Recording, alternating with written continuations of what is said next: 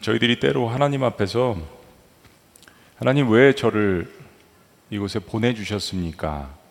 아, 그렇게 항변하고 질문을 할 때도 있습니다. 네, 환경에 대한 아, 그런 그 하나님 앞에 아, 투정이죠. 왜 이런 곳에 태어나게 하셨습니까? 왜 이런 아, 상황에 저를 주셨습니까? 우리 이제 아, 오늘 다문화 가정을 위해서 기도를 많이 했는데 오늘 이 말씀이 그런 것과도 연관이 되는 것 같고요. 또 여러분들 스스로의 상황과도 굉장히 연관이 되는 것 같아요. 뭐 예를 들면 우리 창세기에 있는 어, 그 인물들 예를 들어보겠습니다. 100세까지 자식이 없는 아브라함이 자신의 어떤 상황과 처지를 하나님 앞에 불평을 했을까요? 뭐 뻔하죠 뭐 하나님 왜 저는 이 나이 때도록 자식이 없습니까? 아, 왜 하나님 저에게는 많은 사람들, 거의 대부분의 사람들이 그렇게 자녀를 갖는 것을 축복이라고 여기는데 왜 하나님 저는 이 나이 이때도록 그리고 75세 분명히 하나님께서 많은 민족을 이루게 하리라고 하셨는데 왜 자녀가 하나도 없습니까? 그렇게 불평했을 것입니다. 또 이삭을 얻었지만 그 이삭이 어느 순간에 하나님 앞에 재단에 바쳐지게 됩니다. 그 재단에 바쳐지는 이삭의 불평은 어떤 거였겠어요? 하나님은 왜 아버지에게 이런 명령을 내리셔서 저를 제물로 바치게끔 시험을 하십니까? 서자로 태어난 이스마엘은 어떨까요? 하나님 왜 저는 본처가 아닌 우리 어머니는 왜 세칸으로 종의 신분인 어머니에게서 제가 이렇게 태어나서 서자라는 이런 그 오명과 누명을 쓰고 평생을 살아가야 합니까? 이스마엘이 그런 생각 안 했겠어요? 또 에서는 하나님 앞에 무슨 질문을 했을까요? 어떤 항변을 했을까요? 하나님 왜 그렇게 꽤 많은 야곱과 같은 동생을 저에게 주셔서 저를 이렇게 속이게 하십니까, 하나님? 네? 그럼 야곱은 하나님 앞에 뭐라고 기도했을까요? 하나님, 왜 저는 쌍둥이로 태어나게 하시고 같은 날 태어났는데 단 몇 초간의 간격의 차이로 누구는 형이 되고 누구는 동생이 되게 해서 늘 아버지의 사랑을 형 에서가 갖게 하셨습니까? 어, 뭐 멀리 갈 필요도 없이 성경 창세기를 보더라도 우리는 우리의 삶의 어떤 한 부분을 비슷한 환경들을 이렇게 투영해 볼 수 있는 인물들이 많이 등장을 합니다. 사실 이런 문제들을 잘 살펴보면 어, 우리가 우리의 운명을 결정해서 태어나는 것이 아니라 하나님께서 우리의 삶을 운명을 결정하시는 것을 저희들이 알 수 있습니다. 특별히 태어나는 부분에 있어서는 그렇다는 거죠. 물론 하나님께서 그렇게 좋지 않고 뭐 이런 환경을 모든 것들을 다 그 물론 하나님께서 다 주관을 하시지만 거기에 우리 부모님의 실수도 있는 거고요. 음, 우리 민족과 종족이 불순종해서 그런 전쟁과 그런 어려움들 가운데서 그 시대를 세상 말로는 시대를 잘못 만나서 제가 말씀드리는 것은 모든 것이 합력해서 선을 이루시는 모든 이 세상에 있는 역사와 시간들을 환경들을 주관하시는 의미 그런 하나님이라는 의미 가운데서 하나님께서 우리의 운명을 결정지으신다라는 것. 그래서 우리의 인생의 창조주 되시는 하나님과의 관계가 중요합니다. 이 하나, 하나님을 발견했다면 그 하나님과의 관계 속에서 그 답을 찾아 나가는 것이 중요하죠. 그리고 내가 임의대로 결정한 일들이 아니고 어, 운명적으로 타고난 그런 환경들이라면 왜 하나님께서 나를 이런 환경 가운데 허락을 하시고 허용을 하시고 이렇게 부르셨는가를 기도하고 그 해답을 찾아내는 것이 지혜로운 삶입니다. 사람이 답할 수 없고 또 때로는 내가 알 수 없고 과학과 이성이 답할 수 없는 이와 같은 문제들에 대해서 그러면 오늘 성경은 우리에게 뭐라고 이야기를 할까요? 하나님의 부르심에 어떤 특별한 의미가 있다는 것입니까? 나를 이 땅으로 부르신 이 지역으로, 이 가정으로, 이 가문으로 이런 곳으로 부르신 그 하나님의 어떤 특별한 의미가 있다는 것입니까? 자, 오늘 말씀을 통해서 세 가지를 나눠 보기를 원하는데 첫째는 가장 중요한 펀더멘탈한 것이죠. 나를 부르신 분은 하나님이시라는 사실입니다. 나를 부르신 분은 하나님이라는 사실. 누가 나를 이 땅에, 누가 나를 여기에, 누가 나를 이 시대의 이민족에게 이런 상황에 부르셨는가? 근본적인 인간의 질문입니다. 성경은 여기에 대해서 하나님께서 우리를 부르셨다라고 이야기합니다. 오늘 본문 말씀 가운데 부르심이라는 단어를 한번 찾아보세요. 17절부터 24절까지 불과 7구절밖에 어, 되지 않는 이 구절 가운데서 부르심이라는 클래스이라는 이 단어가 직간접적으로 일곱 번 이상이 인용이 됐습니다. 부르심, 부르심, 부르심. 이 부르심의 모든 주체는 하나님이십니다.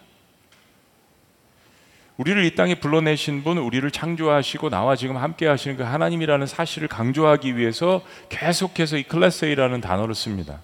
그러니까 지금 내가 어떤 처지에 있던지 나의 인생의 주관자가 하나님이시라고 고백하는 것이 사실은 신앙이죠. 그게 기독교인들의 기본적인 신앙입니다. 그러니까 믿음이 크든지 믿음이 적든지 제자 훈련을 많이 했든지 적게 했든지 신앙의 연수가 많든지 적든지 내가 그리스도인이라면 기본적인 나의 가장 기본적인 고백은 하나님께서 내 인생의 주관자라는 고백이죠. 하나님께서 나를 이 세상에 불러내셨다. 에베소서 1장 4절에서 5절 말씀은 이렇게 이야기합니다.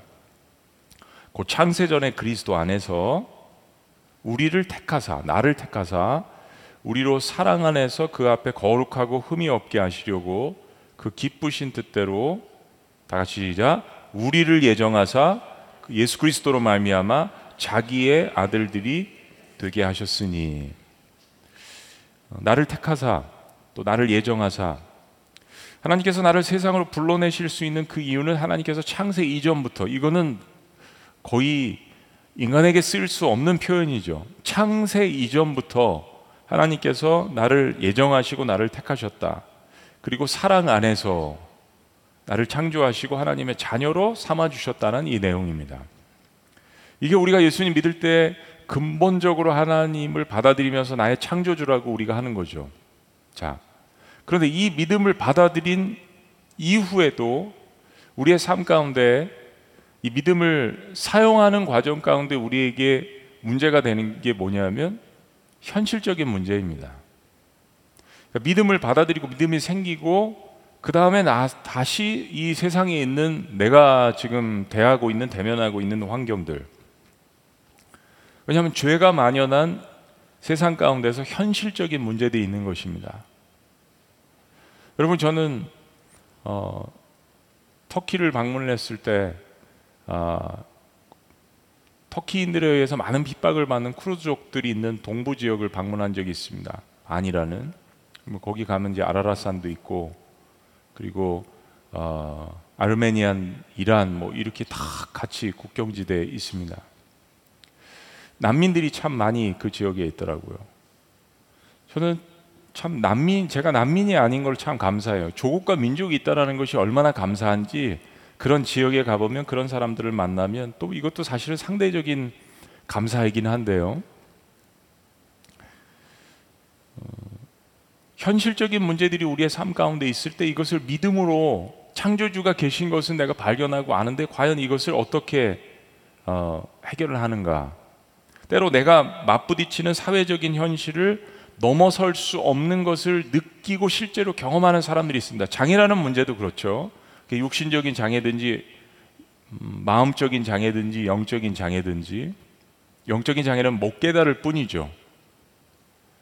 피부 색깔이 다르다라는 것도 마찬가지입니다. 한국 사회는 이제 다문화를 향해서 나아가고 있는데 한국 사람들의 인식이라든지 교회 안은 특히 더 그런 것 같아요. 제가 느끼기에는 우리끼리끼리 모이는 게 많기 때문에 어, 이 현실적인 문제들 가운데서 하나님께서 나를 죄에서 구원해 주시고 자녀 삼아 주시고 하나님의 일을 감당케 하시기 위해서 나를 부르신 것은 맞지만 그가 누구든지 그 나는 어떻게 이 부르심에 감사하게 사명을 감당하면서 순종할 수 있을까? 두 번째는 나는 주 안에서 자유합니다라는 것을 발견해야 합니다. 하나님께서 내 인생 가운데 나를 불러내어 주신 창조주라는 거를 내가 깨닫는다면 나는 주 안에서 자유합니다. 우리 어, 아이들 함께 예배드릴 때도 청바지 선대에도 이 자유라는 주제를 했지만 사실 고린도전서 지금 7장 8장은 계속 자유에 대한 이야기를 합니다. 오늘 말씀 세 번역 성경으로 한번 다시 읽어보시죠. 시작. 각 사람은 주님께서 나누어 주신 분수 그대로 하나님께서 부르신 처지 그대로 살아가십시오. 이것이 내가 모든 교회에서 명하는 지시입니다. 17절에 이제 부르심에 대한 이야기가 있는데 여기에는 이제 그 단어를 분수, 그 다음에 부르신 처지 이거 기억하세요. 마지막 결론 내릴 때 다시 한번 나올 겁니다. 나눠 주신 분수, 부르신 처지 어, 이것이 구체적으로 어떤 의미를 이야기하는 것입니까? 오늘 말씀을 기록한 사도 바울이 당시에 고린도 교회 그리스도인들이 처해 있는 두 가지 문제의 예를 듭니다. 당시의 시대적인 사회 상황을 이야기해요. 그 첫째가 뭐냐면 할례에 관한 문제에서 자유하라라고 이야기합니다. 할례. 우리는 사실 그 이 문제가 피부로 많이 와닿지 않지만 당시에 유대인들에게 있어서 할례 문제는 구원의 문제입니다. 그래서 이방인들을 향해서 이 할례 받지 못한 백성들이라고 이야기를 했습니다. 하나님의 백성이냐 아니냐를 판가름하는 그 증표가 구약의 이스라엘 백성들 신약에서도 마찬가지였지만 할례였습니다. 근데 헬라 지역에 있었던 고린도 교회에서의 문제는 다릅니다. 할례는 오히려 이방인들에게 있어서는 증오의 대상이었습니다. 여러분 역사 속에서 왜 유대인들이 미움을 받았는지를 살펴보시면 이런 게 하나의 예가 될 수 있는 것입니다. 할례는 유대인과 이방인을 구분하는 기준이었는데 이거는 예수님을 믿은 후에도 유대인들이 지키는 율법이었습니다. 사실 하나님은 실제로 이스라엘 백성들을 그렇게 명령하셨습니다. 하나님께서 이스라엘 백성들과 언약을 맺으실 때 그 언약 가운데 하나는 이 할례였습니다. 하나님께서 그렇게 행하라고 징표로 육신에 이렇게 행하라고 하나님께서 주셨던 거예요. 그렇다면 이방인으로서 나중에 예수님을 믿은 사람들은 할례를 행해야 되느냐 안 해야 되느냐 여기에 대한 논쟁들이 많이 있게 된 것입니다. 근데 하나님의 아들이신 예수님께서 육신적인 할례는 받았지만 하나님에 대한 실제적인 순종이나 사람들에 대한 사랑이 없는 우리가 요한복음 말씀 지금 계속 보고 있잖아요. 그 사람들을 예수님께서 신랄하게 비판하셨죠. 할례 다 한 사람들입니다.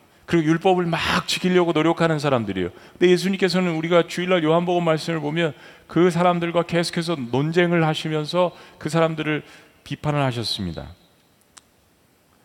그게 뭐냐면 내용이 뭐냐면 육신의 할례가 아닌 마음의 할례를 하라고 하시는 거예요, 주님께서. 그런데 실은 이것은 예수님을 통해서 새롭게 선포된 말씀이 아닙니다. 자, 구약에 보면 하나님께서 모세를 통해서 이스라엘 백성들을 모아 놓으시고 육신의 할례를 명하시면서도 마음에 대해서 할례를 행하라고 이미 하나님께서 이 율법 뭐이 언약을 주실 때 말씀하셨어요. 신명기 10장 15절 16절 말씀. 여호와께서 오직 내 조상들을 기뻐하시고 그들을 사랑하사 그들의 후손인 너희를 만민 중에서 택하셨음이 오늘과 같으니라. 그다음에 다 같이 시작. 그러므로 너희는 마음의 할례를 행하고 다시는 목을 곧게 하지 말라. 육신의 할례를 행했다고 해서 자신들을 하나님의 백성이라고 이야기하면서 목은 곧고 하나님을 사랑하지 않고 순종도 하지 않고 그리고 할례를 받지 못한 다른 사람들은 할례를 받지 못한 못된 백성들 이방인들이라고 하면서 사람 취급을 하지 않았던 근데 이게 예수님께서 이 땅에 오셔서 그들을 비판하셨던 것, 바로 잡아 주셨던 것뿐만이 아니라 원래 하나님께서 할례에 대한 이야기를 이거 가나안 땅에 입성하기 전의 이야기잖아요. 너희는 마음의 할례를 바꾸라고 이미 이야기하셨습니다. 원래 육신의 할례 뜻이 무엇인지를 주님께서 이야기하신 거예요. 자, 그런데 결국 어떻게 됐습니까? 하나님께서 숱한 기회와 축복을 오랫동안 이스라엘 백성들에게 주셨는데 결국 신명기에서 주셨던 이 말씀을 지켜내지 못하고 가나안 땅에 입성했던 이스라엘 백성들은 계속된 불순종으로 말미암아서 멸망하게 되죠. 그 이스라엘의 멸망을 예언한 하나의 선지자 대선지자 에스겔도 마음의 할례에 대해서 언급을 합니다. 에스겔 36장 말씀. 맑은 물을 너희에게 뿌려서 너희로 정결하게 하되 곧 너희 모든 더러운 곳에서와 모든 우상 숭배에서 너희를 정결하게 할 것이며 26절 다시 시작 또새 영을 너희 속에 두고 새 마음을 너희에게 주되 너희 육신에서 굳은 마음을 제거하고 부드러운 마음을 줄 것이며 한번 따라해 보죠. 새 영, 새 마음. 하나님의 성령에 관한 말씀이죠. 구약 성경에도 성령에 관한 말씀들이 넘쳐납니다. 그 하나님의 새 영을 통하여서 성령을 통하여서 우리의 마음을 거룩하게 하시고 새롭게 하신다는 이 말씀. 굳고 딱딱하고 교만하고 불순종하는 마음들을 제거하신다는 말씀. 할례는 하나님께서 이스라엘 백성들임을 증표하시는 그들의 몸에 주신 난지 8일 만에 할례를 주는 이거 굉장히 하나님께서 이스라엘 백성들에게 주신 중요한 율법입니다. 아주 중요한 의미를 가집니다. 그런데 그 육신적인 할례보다 더 중요한 것은 심령의 할례, 이 마음의 할례, 마음의 변화라는 것입니다. 이방인과 유대인들이 섞여 있는 고린도 교회 하나님께서는 이렇게 말씀하시는 것입니다. 그래서 오늘 본문 말씀은 이런 역사적인 의미를 가지고 18절 할례를 받은 몸으로 부르심을 받은 사람 사람은 굳이 그 할례 받은 흔적을 지우려고 하지 마십시오. 할례가 뭔지를 아신다면 뭐 그렇게 할 수도 없는 거죠. 태어나는 아이의 그 생식기의 표피를 잘라낸 것을 그거 뭐 어떻게 다시 그 물을 수 있겠어요. 그렇게 하지 말라는 이야기입니다. 그리고 할례를 받지 아니한 처지에서 상황 부르심을 받은 사람은 굳이 할례를 받으려고 하지 마십시오. 그러면 이게 무슨 의미를 갖고 있는 것입니까? 19절 말씀. 다 같이 시작. 할례를 받은 것이나 안 받은 것이나 그것은 문제가 아니고 하나님의 계명을 지키는 것이 중요합니다. 왜 하나님께서 이스라엘 백성들을 이 세상에서 구별되게 하는 표징으로 할례를 주셨는가? 그것은 단순히 육신의 한 부분의 표피를 잘라내는 것이 아니라 너는 내 것이라는 하나님의 그 말씀을 늘 삶 가운데 기억하라고 주신 것이죠. 그것을 통하여서 삶 전체가 표피를 잘라내는 어느 한 부분이 아니라 그리고 그 표피를 잘라낸 그 부분은 인간이 생육하고 번성하는 생명에 관한 중요한 상징인 몸의 일부잖아요. 하나님께서 그 생명의 전체를 주관하고 계신다는 그 의미에서 할례를 말씀하셨다면 단순히 육신이 아니라 육신을 움직일 수 있는 우리의 마음과 이 심령의 할례를 받는 것이 중요하다는 것을 말씀하시는 것이죠.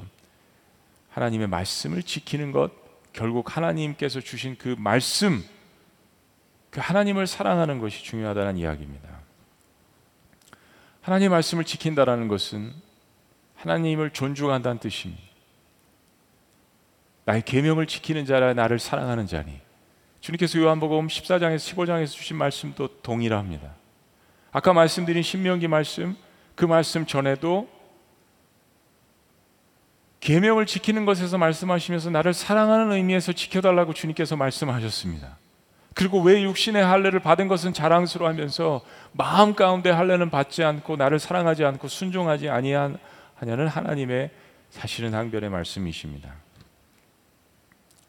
육신의 할례를 행하고 하지 않는 것을 가지고 서로가 교회 안에서 다투고 싸움을 하고 정죄하는 것은 부르심, 부르심의 본질이 아니라는 것입니다.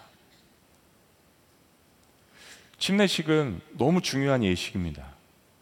고린도전서에서 또 다를 거지만요. 내가 할 수 있다면 모든 예수 그리스도를 영접한 사람들은 다 침례를 받아야 돼요. 근데 사랑하는 여러분, 침례 자체가 구원을 주는 것이 아닙니다. 그래서 종교 개혁이 일어나는 거예요. 침례 자체가 어떻게 구원을 줍니까? 결혼 예식 자체가 어떻게 그것을 부부로 선포할 수 있습니까? 사랑이 없다면. 사랑이 없는데 결혼이 성립될 수 있나요? 없잖아요. 예수님을 믿은 것이 첫 번째지. 침례 자체가 어떻게 구원을 줄 수가 있겠습니까? 어떻게 돈으로 구원을 주고 살 수가 있겠습니까? 아니죠. 할례 역시 마찬가지란 이야기입니다. 그 의식 자체는 너무 중요하지만 본질이 빠진다면 그것은 아무것도 아니라는 것입니다. 로마서 2장 25절에서 29절 다소 긴 다섯 구절의 구절이지만 세번역 성경으로 보면 이것을 분명하게 이야기합니다. 율법을 지키면 할례를 받은 것이 유익하지만 율법을 어기면 그대가 받은 할례는 할례를 받지 않은 것으로 되어 버립니다. 그러므로 할례를 받지 않은 사람이 율법의 규정을 지키면 그 사람은 할례를 받지 않았더라도 할례를 받은 것으로 여겨질 것이 아니겠습니까? 할례를 받지 않고 율법을 지킨다면 그게 더 나은 게 아니냐라는 이야기죠. 27절. 그리고 본래 할례를 받지 않았더라도 율법을 온전히 지키는 사람이 율법의 조문을 가지고 있고 할례를 받았으면서도 율법을 범하는 사람인 그대를 정죄할 것입니다. 하나님 보실 땐 그렇다라는 거죠. 28절 겉 모양으로 유대 사람이라고 해서 유대 사람이 아니요 겉 모양으로 살갗의 할례를 받았다고 해서 할례가 아닙니다. 여러분 겉 모양이 한국 사람이면 다 한국 사람입니까? 여러분 그렇게 생각하세요? 조선 말기에 구한말 시대 때 나라를 팔아먹은 사람들이 한두 사람이 아닙니다. 그 한국 사람이라고 할 수 있겠어요? 조선 사람이라고 할 수 있겠습니까? 그런데 이방인이지만 한국에 와서 섞여서 살았던 사람들이 있어요. 실제 전쟁 역사에 보면 이스라엘도 그렇지만 한국 사람들보다도 더 용맹하게 자신의 조국이라고 생각하고 어차피 난민이고 이방이니까 자신을 보호해줄 수 있는 나라가 없었는데 들어와서 그렇게 군인으로서 전쟁에 나가서 싸웠던 사람들이 있습니다. 이스라엘 백성들 안에도 그런 사람들이 있잖아요. 우리 느헤미야 말씀 통해서 보았잖아요. 내가 한국에서 태어나고 한국 사람 핏줄을 갖고 있고 한국 사람 모습처럼 생겼으면 한국 사람이냐고요. 똑같은 이야기 하는 겁니다. 겉모양으로 유대 사람이라고 해서 유대 사람입니까? 아니요. 겉모양으로 살갗에 할례를 받았다고 해서 할례가 아닙니다. 29절 말씀. 오히려 속 사람으로 유대 사람이니가 유대 사람이며 속 사람. 율법의 조문을 따라서 받는 할례가 아니라 성령으로 마음에 받는 할례가 참 할례입니다. 이런 사람은 사람에게서가 아니라 다시 시작 하나님에게서 칭찬을 받습니다. 이 한국 사회는 배달의 민족이라는 이 사상 때문에 배타적인 것이 너무 많죠. 근데 사실 여러분 한국 역사를 보세요. 우리 다 섞였어요. 몽골 사람들에게, 중국 사람들에게, 일본 사람들에게, 러시아 사람들에게 여러분들 가문에서 이렇게 딱 보시면 어, 외국 사람처럼 생겼는데 왜 이렇게 눈이 크지? 쌍꺼풀이지? 그런 거 느껴보신 적 없어요? 우리 다 섞였어요. 뭔 배달의 민족이에요. 수백 년 동안 엄청난 역사와 침략을 받았는데요. 하나의 문화가 그리고 이 땅에서 태어났다라는 것이 그런 것을 묶어주는 것 뿐이죠. 특별히 그리스도인들은 여기서 눈이 깨어져야 합니다. 성경이 이야기하잖아요. 성경이 그럼 마음의 할례를 받은 증거가 무엇입니까? 하나님의 백성으로서 하나님의 음성을 사모하며 그 음성대로 살기를 즐거워하는 자가 진정한 성령의 할례를 받은 자라는 것을 이야기합니다. 여러분 이건 이스라엘 유대 민족을 아신다면 이건 돌에 맞아 죽을 이야기를 하는 것입니다. 그러니까 유대인이든 헬라이든 부르심을 받은 그 자리, 그 종족과 민족에서 하나님을 섬기게 되면 된다라는 것. 애써서 유대인이 될 필요도 없고 애써서 헬라인이 될 필요도 없고 우리는 하나님이 부르신 천국의 시민입니다. 제가 너무한 이야기를 했나요? 아멘이 없으시네요, 여러분. 네? 오, 이 목사님이 우리가 다 피가 섞였대. 어떻게 강단에서 저런 이야기를 하시지? 여러분 역사적인 사실입니다. 저희 아내가 중국에 20대 초반에 선교 여행을 가고 백두산도 방문을 하고 그랬는데요. 미국에서 공부를 하다가 선교 여행을 갔는데 중국 사람들을 만났는데 중국 사람들이 저희 아내에게 너 중국 사람이라고 아니 난 한국 사람이라고 난 중국말 못한다고 계속 이야기 아니야 너 중국 사람이라고 너처럼 생긴 중국 사람들이 여기 이 지역에 굉장히 많다고 계속 그렇게 우겨서 어, 가만히 생각을 해보니까 그럴 수 있다라고 저희 아내가 한시거든요 20절 말씀입니다. 각 사람은 부르심을 받은 그 부르심 그대로 지내라. 각 사람은 부르심을 받은 그 부르심 그대로 지내라. 그 부르심의 뜻이라는 건요. 그 부르심의 상태, 그 부르심의 처지, 환경 그대로 머무는 곳에서 자유함을 누리라는 뜻입니다. 이방인은 유대인이 될 수 없어요. 유대인은 이방인이 될 수 없습니다. 나는 백인이 될 수 없고 흑인은 백인이 될 수 없어요. 그러나 그것 때문에 절망하고 되고 싶은데 안 되는 것 때문에 절망하는 것이 아니라 부르심을 받은 그 환경과 처지 그곳에서 신세 한탄하는 것이 아니라 자유함을 누리라고 말씀하시는 거예요. 자, 좀 더 깊이 들어가 볼까요? 두 번째 문제는 사회적 신분의 문제에서 자유라는 것이 자유하라는 것입니다. 신앙생활은 현실의 문제입니다. 우리는 천국을 향해 가, 는 아까 기도 인도하신 목사님이 참 첫 멘트가 너무 좋았어요. 우리 역시 나그네 인생인데 누구더러 나그네라고 핍박을 하는 겁니까? 우리도 잠시 왔다가 100년도 못 살고 가는 인생인데 천국을 향해 가는 나그네 인생을 살아가는 동시에 이 땅에 하나님이 허락하신 시간 속에서 어떻게 능력 있게 살아나가느냐 주어진 시간 속 이게 현실에 이게 문제가 있죠. 당시의 신분의 문제는 유대인과 헬라인의 문제처럼 심각한 사회 문제였습니다. 바로 종과 노비 그리고 주인 그리고 high class 예수를 믿고 나서 자신들이 자유한 것을 깨달았는데 여전히 머물러 있는 노예나 종의 상태 때문에 힘들어 했을 것입니다. 말씀을 보니까 예수님께서 자유롭게 하신다고 하셨는데 여전히 종의 상태를 가진 사람들 그리고 노예를 소유했는데 주인인데 내가 그리스도인이 되었을 때 이것에 대해서 어떻게 해야 되나 미국 남북 정쟁이 일어난 그런 환경 가운데서도 남부의 수많은 목화밭을 운영하는 사람들이 예수 그리스도를 믿게 돼서 그들이 소유한 그 노예들에 대해서 풀어준 사람도 있고 그러지 못한 사람도 있고 정말 양심을 가지고 풀어주려고 했지만 그들을 풀어줬을 때 그들이 또한 생계를 이어나가지 못하는 모습을 보고 그 주인이 부유한 주인이 그들을 돌보고 식구처럼 여기는 그런 사람들도 많이 있었습니다.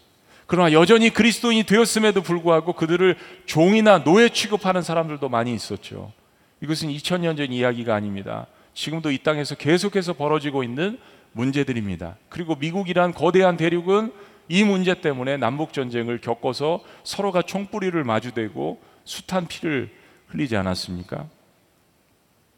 빌레몬서 말씀에 등장하는 오네시모의 이야기도 그런 이야기죠. 저는 미국에 20년 넘게 살면서 그 사회적인 심각성이 얼마나 피부 깊숙이 들어있는지를 알게 됐습니다. 흑인분들이 인종차별을 받은 이 이야기는 어제 오늘 이야기가 아닙니다. 미국 건국 역사부터 시작해서 너무 오래되었던 이야기.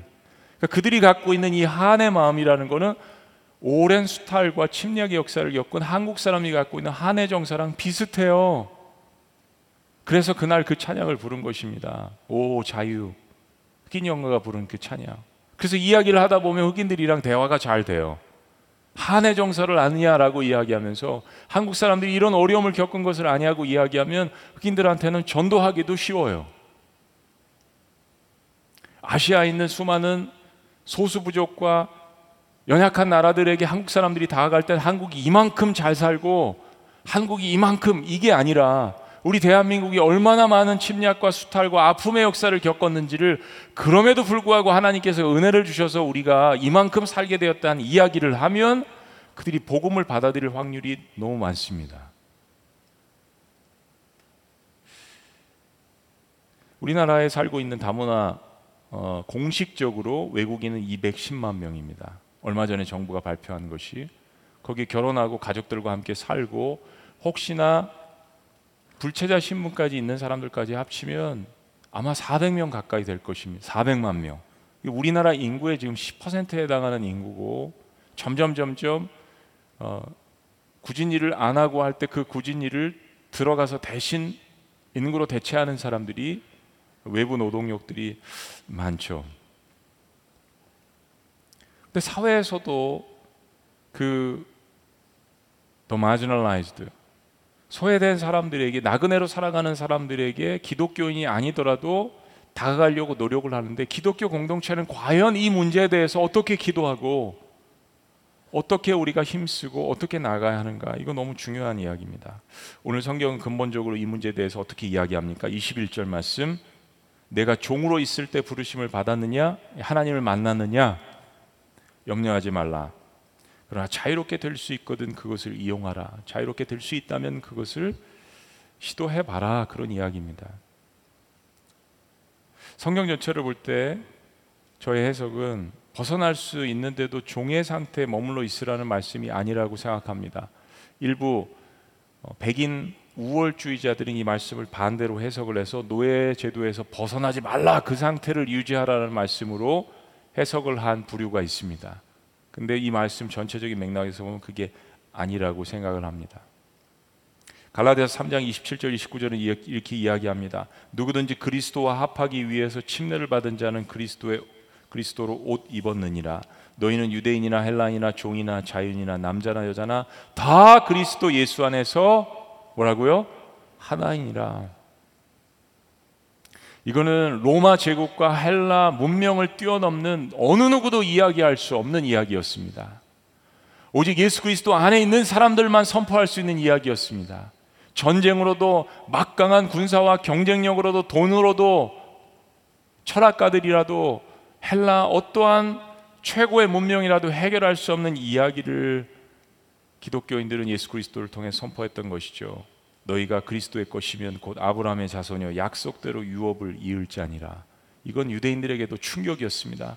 예수를 믿은 유대인들에게도 충격이었어요. 같이 함께 신앙생활하는 이방인들이 들어왔을 때 저들에게도 아브라함의 자손이라고 이야기하시는 하나님의 말씀이 매정하게 들렸을지도 모르겠어요.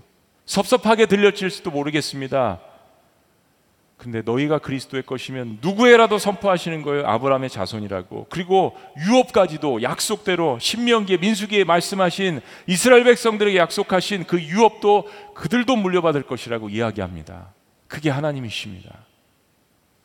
그래서 이스마엘도 사랑하셨잖아요. 그에게도 은혜를 베풀어 주셨잖아요. 우린 성경을 통해서 볼 수 있습니다. 당시 헬라인과 유대인들의 갈등 사이에서 그리고 할례자와 무헬라 무할례자의 갈등 사이에서 종과 주인의 갈등 사이에서 그리스도 안에서 모두가 다 하나님의 자녀라는 가르침은 사회를 변화시키는 혁명의 말씀이었습니다. Jesus Revolution. 그렇습니다. 성경은 시대와 문화를 뛰어넘어서 인간의 허물과 죄를 변화시키는 놀라운 혁명의 말씀입니다. 사랑의 혁명의 말씀. 그게 아니면 사람이 어떻게 변화되겠습니까? 성경이 놀라운 진리를 이렇게 역설합니다. 오늘 말씀의 명언이죠. 22절 말씀이에요. 주 안에서 부르심을 받은 자는 종이라도 주께 속한 자유인이요. 그와 같이 in the same way 똑같은 의미, 의미로 똑같은 방법으로 이와 같이 자유인으로 있을 때 부르심을 받은 자는 다 같이 시작 그리스도의 종인이라. 종이었는데 노예였을 때 예수를 만난 사람들은 자윤이라고 선포하십니다. 근데 나는 유대인으로서 high society에 속한 society에 속한 사람, 헬라 문명 가운데도 high society에 속한 사람, 너는 나의 종이라고 말씀하십니다. 자유인들에게는 종이라고 이야기하세요. 더 이상 방종이 아니라 세상이 다 나의 것이고 내가 세상의 중심으로 내가 난 세상의 중심이야. 나를 통해 세상이 돌아가는 거야. 수많은 노예들을 거느리고 수많은 재물을 가진 사람들에게는 너는 나의 종이라고 말씀하십니다. 그런데 늘 속박되어서 살았던 사람들에게는 너는 내 안에서 자유하라고 말씀하십니다. 즉 이런 거죠. 그리스도 안에서 종된 자유자. 그리스도 안에서 종된 자유자. 그리고 해방된 자이면서 그리스도를 기쁨으로 섬기는 종. 여러분 사실 이거를 깊숙이 깨달은 사람이 아니면 그리스도인이 아닐지 모릅니다. 내가 계속 상대방을 정죄하게 되어 있습니다. 내 판단대로 사람들을 분별하게 되어 있습니다. 근데 예수님은 그렇게 우리를 차별하시지 않았잖아요. 그렇게 우리를 색출해 내시지 않았잖아요. 넌 유대인이 아닌데? 조선인인데? 그리고 우리에게 그렇게 말씀하시지 않았잖아요. 자, 근데 왜 그렇게 우리에게 선포하실 수 있을까요? 왜 그렇게 우리에게 너 있는 상황과 처지에서 부르신 대로 내가 너를 그렇게 불러주었는데 그렇게 사역하라고 말씀하시죠? 왜 그렇게 하실 수 있죠? 마지막 세 번째는 나는 주님의 값으로 사신받은 주님의 종입니다. 나는 주님의 값으로 사신받은 주님의 종입니다. 23절 말씀. 다 같이 읽어보시죠. 시작. 너희는 값으로 사신 것이니 사람들의 종이 되지 말라. 너는 값으로 사신받은 것이니 사람들의 종이 되지 말라. 사람들에게 속박되지 말라는 이야기죠. 비록 종의 신분에서 벗어나지 못했지만 사람들에게 속박되지 말라라는 말씀입니다. 비록 지금 사회적 신분의 문제가 해결되지 않을지라도 비록 지금 여러 가지 경제 문제에 묶여 있고 지금 건강에 연약함을 갖고 있으실지라도 우리를 힘들게 할지라도 그런 상황과 사람들의 종이나 노예가 되지 말라라는 이 말씀은 우리에게 엄청난 소망과 희망을 주시고 격려를 주시는 말씀입니다.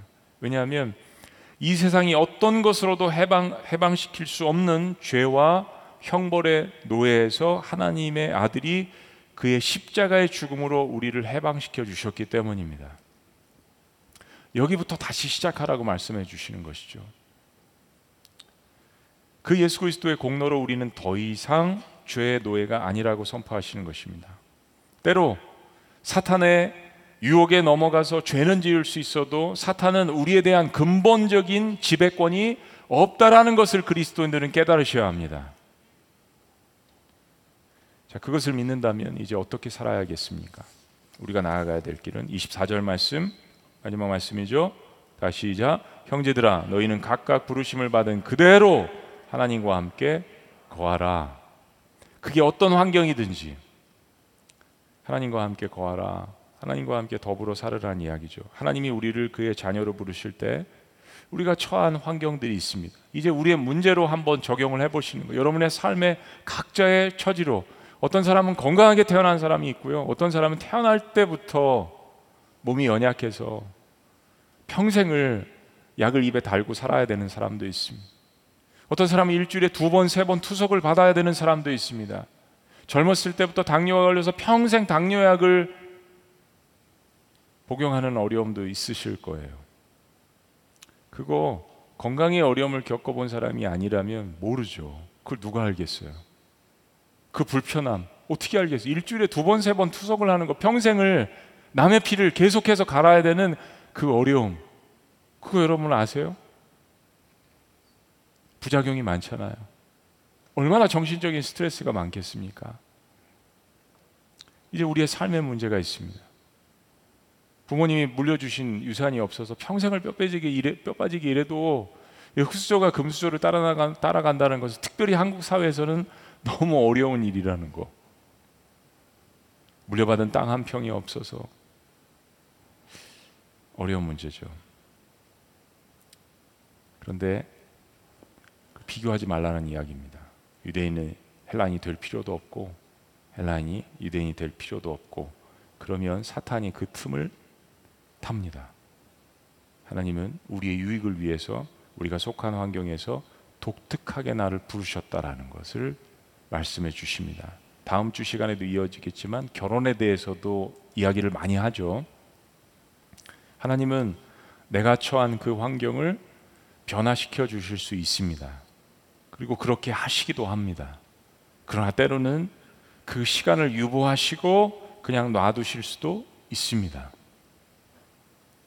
예수님께서 오셔서 근본적인 노예 개혁을 하시지는 않았습니다. 어떤 이유에선가 그러시진 않았어요. 그러나 영국 사회에 있었던 노예 제도를 윌리엄 윌버폴스라는 사람을 통하여서 근본적으로 40년 동안 윌리엄 윌버폴스가 노예 제도를 철폐하기 위해서 노력을 기울였는데 정말 영국 사회는 하나님께서 그 사람을 사용하셔서 노예 제도를 철폐하게 만드셨습니다. 중요한 것은 그 모든 환경을 지배하고 다스리시는 하나님께서 지금 나와 함께 하고 계시다는 이 사실. 그 믿음을 붙들고 있다면 세상은 변하지 않고 상황은 나아지지 않더라도 나에게는 말할 수 없는 하나님만이 줄 수 있는 기쁨과 상황을 이길 수 있는 그 능력과 그리고 그 격려와 소망을 함께 붙들고 나갈 수 있는 사람들을 붙여주시는 그 공동체를 만나게 하시는 하나님의 은혜가 있다라는 사실입니다.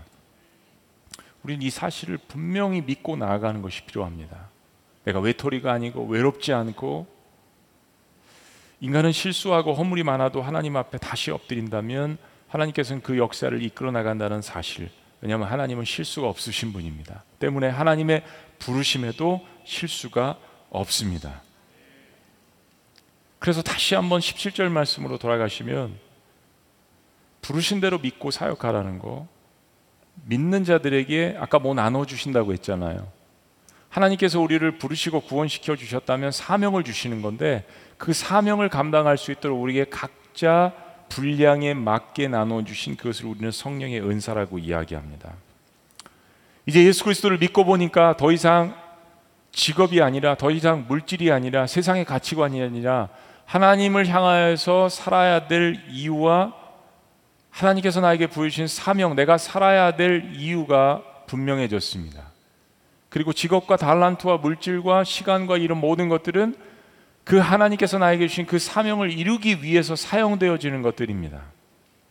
살아가야 할 이유가 분명하다면 때로 실망하고 좌절할 수는 있지만 완전히 넘어지지 않고 낙심하지 않고 다시 일어날 수 있는 것입니다. 말씀의 마지막 결론입니다. 아까 말씀드린 부르심에 사용된 클래세어라는 단어 말씀드렸죠. 직간접적으로 일곱 번 이상 사용됐다고 했습니다. 하나님의 부르심에 클래세어가 사용됐다고 했습니다. 그런데 이 클래세어라는 이 단어는 우리 어떤 삶의 처지나 상황 분수로도 비슷하게 번역되었습니다. 굉장히 중요한 의미입니다. 무슨 이야기냐면요. 사람이 인생을 살면서 자신을 창조하신 분이 누구인지를 모른다면 그냥 자신의 분수, 자신의 상황, 자신의 처지, 그냥 자신의 클래스로 살아가는 겁니다. 17절 말씀을 세상의 관점에서 보면 그냥 그렇게 그런 분수, 그냥 처지대로 살아가는 말씀이구나 그렇게 들릴 수 있습니다. 그 한 절만 보면 세상에서 자저 섞인 이야기로 뭐예요? 여러분 한번 따라 보실래요? 아 이건 따라 하시면 안 돼요. 그냥 내 팔자구나. 그죠? 내 팔자구나. 그게 뭐예요? 그냥 자저 섞인 이야기로 내 처지, 내 상황을 이야기하는 거죠. 근데 이게 이 말씀이냐고요? 아니에요. 17절 한 절만 보면 그렇게 오해하실 수도 있어요. 그런데 이 말씀은 그런 말씀이 아니에요. 내 아들의 빚값으로 너희를 사신바 되었다라고 이야기하시잖아요. 어떻게 이 말씀이 자저 섞인 이야기의 클래스어가 될 수 있겠습니까? 그냥 그렇게 태어났으니까 그냥 그렇게 살아 그 말씀이 아니잖아요. 너 팔자라고 생각하고 그냥 그렇게 살아라고 이야기했던 옛날 우리 부모님들 조상님들의 이야기가 아니잖아. 넌 생긴 대로 살아. 그 얘기가 아니라는 이야기입니다. 이 말씀은 세상에 자서 섞인 이야기가 아니에요. 자신을 이 땅에 부르신 분, 자신의 인생의 주인이 누구인가를 깨닫는 사람은 이 부르심이 분수대로 살아가는 세상의 말과는 완전히 다른 것임을 깨달을 수 있습니다. 왜냐하면 혁명적인 말씀이에요. 헬라인이나 유대인이나 종이나 자유자나 그리스도 안에서는 하나라는 이 말씀. 여러분 이 말씀을 분명하게 보여주는 것이 베드로전서 2장 9절 말씀입니다. 그러나 너희는 택하신 족속이요 모든 사람들을 향해서 왕 같은 제사장들이요 거룩한 나라요 그의 소유된 백성이니 모든 사람들을 향해서 하나님의 백성이라고 이야기하십니다. 그리고 이 말씀을 보세요. 누가 불러냈는지 어디서 불러냈는지 너희를 어두운 데서 불러내요. 그렇습니다. 그냥 불러내신 게 아니에요. 어두운 데서 불러내셨습니다. 아멘이십니까? 어두운 데서 어떤 어둠입니까? 죄의 노예, 죄의 형벌 가운데서 죽을 수밖에 없는 환경 가운데서 그 어둠에서 불러내셨다라고 이야기하지 않습니까? 그래서 어떻게 어떻게 하시려고요? 그의 기이한 빛에 들어가게 하시니에 아름다운 덕을 선포하게 하려 하심이니라. 그냥 그러니까 너는 그냥 팔자대로 그냥 살아 부르신 대로 그렇게 그냥 그 자리에서 살아라는 말씀이 아니에요. 어두운 데서 죄의 형벌 가운데서 불러내어 주셨으니까 이제는 기이한 이 빛의 사명 아름다운 덕을 선포하는 하나님의 말씀을 예수 그리스도를 나에게 생명을 주신 그 하나님을 선포하라는 말씀입니다. 얼마나 놀라운 사명을 우리에게 주셨습니까? 나누어 주신 분수 그대로라는 말씀은 단순한 분수 우리의 삶의 처지가 아니라 사명을 말씀하시는 것입니다. 하나님 우리를 부르셔서 창조주를 깨닫게 하시고 믿게 하셨습니다. 그리고 사명을 주셨어요. 너 나를 부르지죠. 속박된 인간이 한계적인 운명을 살고 있는 인간이 천하 만물을 지으신 하나님을 선포하라고 우리를 불러 주신 거예요. 한계가 있는 인간에게 영원한 생명을 주신 주님을 담아주시고 그를 외치라고 말씀하신 것입니다. 어떻게 절망할 수 있겠습니까? 내가 갖고 있는 모든 처지를 다 사용할 수 있는 거예요. 내가 겪은 고난과 고통을 통해서 다른 사람들을 천국으로 보낼 수 있게끔 하나님께서 내 환경도 처지도 사용하시는 것입니다. 그리고 이런 모든 것들은 우리를 부르신 그 상황 가운데서 행하라고 우리에게 명령하시고 말씀하시는 겁니다. 그러니까 상황이 아니라 그 상황을 지배하시고 그리고 세상에 어떤 것으로도 얻을 수 없는 그 구원 그리고 어떤 것으로도 지울 수 없는 그 주홍 글씨 그 죄와 허물과 그리고 그것이 갖고 있는 죽음이라는 이 형벌의 속박에서 나를, 나를 자유하게 하신 그 분이 부르신 그 자리에서 살아가라는 이야기입니다. 주님, 저는 주님 부르신 그 상황 가운데 어떤 자리에서도 예배하겠습니다. 어떤 자리에서도 주님을 떠나지 않겠습니다. 어떤 자리에서도 저는 주님을 증거하고 복음을 증거하겠습니다. 그렇게 살라라는 이야기죠. 그리고 상황은 하나님이 원하시면 더 나아지게 하실 수도 있고 바꿔 주실 수도 있고 사람도 체인지 해 주실 수도 있고 그러나 그것은 하나님의 주권적인 역사인데 하나님의 뜻 가운데에서 하나님의 방법대로 하나님의 장소에서 이루실 줄로 믿습니다. 김창식이라는 사람이 구한말 한국에 온 제임스 홀이라는 선교사님의 머슴으로 들어가게 됐습니다. 원래도 머슴이었지만 너무 가난하고 돈도 없고 사람들은 그 당시에 서양 선교사님을 사람을 잡아먹는 그러한 어, 귀신 식인종이라고 놀려대었는데 너무 삶이 힘드니까 김창식은 제임스 홀 선교사님의 머슴으로 들어갔습니다. 근데 세상에서 받아보지 못했던 그런 사랑과 대우를 받았습니다. 자기는 분명히 몸종인데 이 서양 선교사님은 사모님과 함께 계속 사랑을 베푸는 거예요. 그러다가 어느 날 선교사님이 전해준 제임스 홀 선교사님이 전해준 산상수훈을 읽고 마음 가운데 큰 깨달음을 얻습니다. 이런 분이 예수님이라면 나도 자유케 할 수 있는 거야? 그리고 그는 세례를 받고 그리고 신학교에 가서 목회자가 됩니다. 바로 조선 최초의 머슴이 목회자가 된 김창식 목사님입니다. 그리고 제임스 월 선교사님과 함께 평양에 가서 복음을 증거하고 당시에 청일 전쟁 너무나도 어려운 그 경계선에 있는 수많은 사람들에게 복음을 증거하다가 결국 한반도 전역을 돌아다니면서 한반도 전역에 48개나 되는 교회를 세우게 됩니다. 그래서 김창식 목사님은 한국의 사도 바울이라는 별명, 별명을 받았습니다. 너는 이제부터 사람의 머슴이 아니라 나의 종이야. 주님의 머슴이 된 김창식 선교사님의 이야기가 얼마 전에 영화로 만들어졌습니다. 어, 여러분들도 한번 보시고요. 머슴 바울 저희 교회에서도 어, 상황이 된다면 우리 수요 향수협에서 영화를 많이 보고 있는데 한번 보려고 합니다. 얼마나 멋진 이야기입니까? 오네시모의 이야기는 2000년 전 성경에만 쓰여져 있는 이야기가 아닙니다. 자신의 상황과 환경을 극복하게 하시는 그 하나님의 복음의 역사는 사람을 변화시키고 세상을 변화시키는 놀라운 자유함과 능력이 있음을 믿으시기를 주의 이름으로 축원합니다.